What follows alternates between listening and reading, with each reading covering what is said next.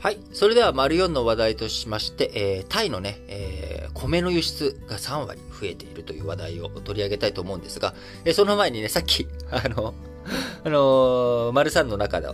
北朝鮮の核開発とかね、核問題の話の中で、えーキム・イルソンさん、えーいつ生まれたんだと、この前のね、4月15日の生誕祭、えーこちら何周年だったんだと。何年、えー生まれて何年だっていうことなんですけど、ちょっと今パッと間の間に調べたんですが、1912年に、あのーキム・イルソンさん生まれているので、生誕110周年ですね、今年は。あのー100年なのか110周年なのか、さっきわかんなくなっちゃいましたけれども、110周年でしたということをちょっと、マリオンですけどね、えーちょっとお伝えした上で、はい、マリオンの話題。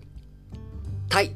えー米輸出、えー増ということで、えータイの米輸出が今急増しています。1月から2月の輸出量、前年同期より3割増えたということで、こちら背景、穀物ですね。えーウクライナ、えーロシアの、ロシアによるウクライナ侵攻2月24日からですね、行われたこともあり、えーロシアによるウクライナ侵攻で、ロシアとウクライナ、えー両国の小麦の供給が大幅に減る見通しということで、代替穀物として需要が米、拡大しているということです。え特に欧州や中東向けが好調ということで、えまさにウクライナあー侵攻による影響、これがね、え波及しているということです。あのーいろんなね、やっぱり物一個動くと、世界の経済って全部繋がっているので、えー順繰りにね、広がっていくって話ですよね。えーこの前ね、あの、昨日も、昨日かな？パーム油、あ、食物油のね、話を昨日もしましたけれども、えー油なんで、えー価格高騰して、えーいって、えーいるのか、あるいは輸出制限とかね、そういった動きになっているのかというと、えー一つは、あのーやっぱりウクライナ情勢だと。で、背景には、あひまわり油。あこれがね、あのーウクライナがすごく使、えー生産しているんだけれども、これが侵攻によってね、今戦争状態にあることによって、えー不足してしまう。えそれによって食物油が減っていってしまうということ。えー輸出、こうインドネシアはね、パーム油とか、この辺の輸出を、えー禁止していく、減らしていくとか、あそういった動きがあるよという話ですが、今回ね、えー穀物、ウクライナの小麦、ロシアの小麦、これが市場に出回らなくなってしまうことから、えタイの米、えお米のね、輸出が増えているという話になりますが、さらに、タイ、えー新型コロナの影響もあってですね、タイという国はですね、非常に多くの観光客が集まる国だったわけです。えーところが、新型コロナの影響もあって、えーその観光収入というものが途絶えていってしまった。えー観光収入が途絶えていってしまうと、その分だけタイの、えー通貨、変われなくなった。なぜならね、タイに行ったら、あやっぱタイのバーツ、えータイバーツっていうのがタイの、あの、通貨ですけれども、えーバーツを使ってね、えーお買い物したりとかするわけだから、えー海外旅行に来る人は外貨を、えータイバーツに変えて、えー行くという動きになるわけですけれども、まあ、この分が、動きが減ってしまったっていうこともあり、えータイ通貨のバーツ、えー世界的に見るとね、少し安い状態になっている。えーそういったところから輸出価格に割安感があるということもあって、えータイのお米、えーこの値段だったら、買っちゃえっていうことで、えー買いが集まって、えー好調ということになっております。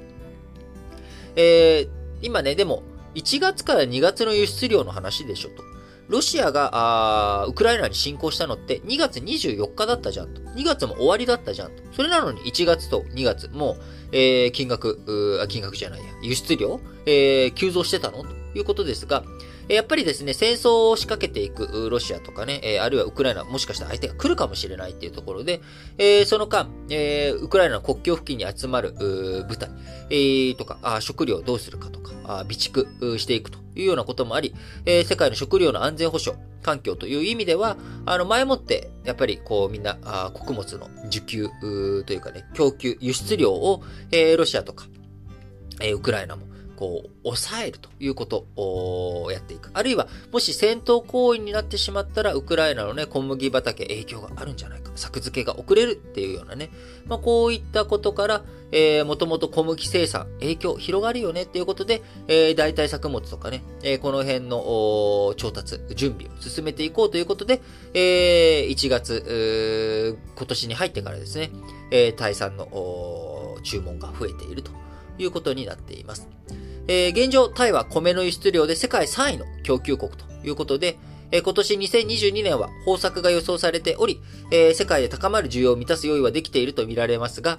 えー、今後ね、やっぱり食料とかエネルギーだけじゃなくて穀物、いろんな本当に人間が生きるための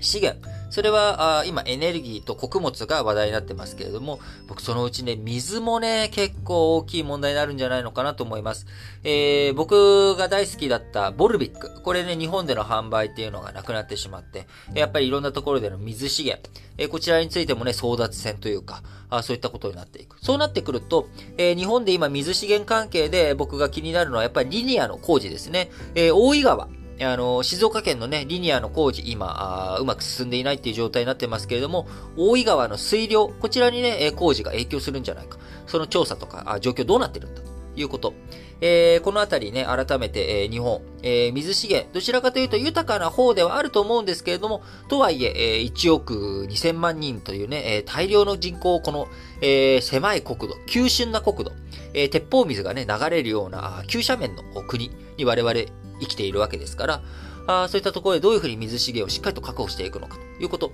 えー、これがね、僕はね、今後の日本を考えていく上で、えー、食料自給率っていうだけじゃなくて、水資源についてもですね、丁寧に考えていく必要があるんじゃないのかなと思っています。はい。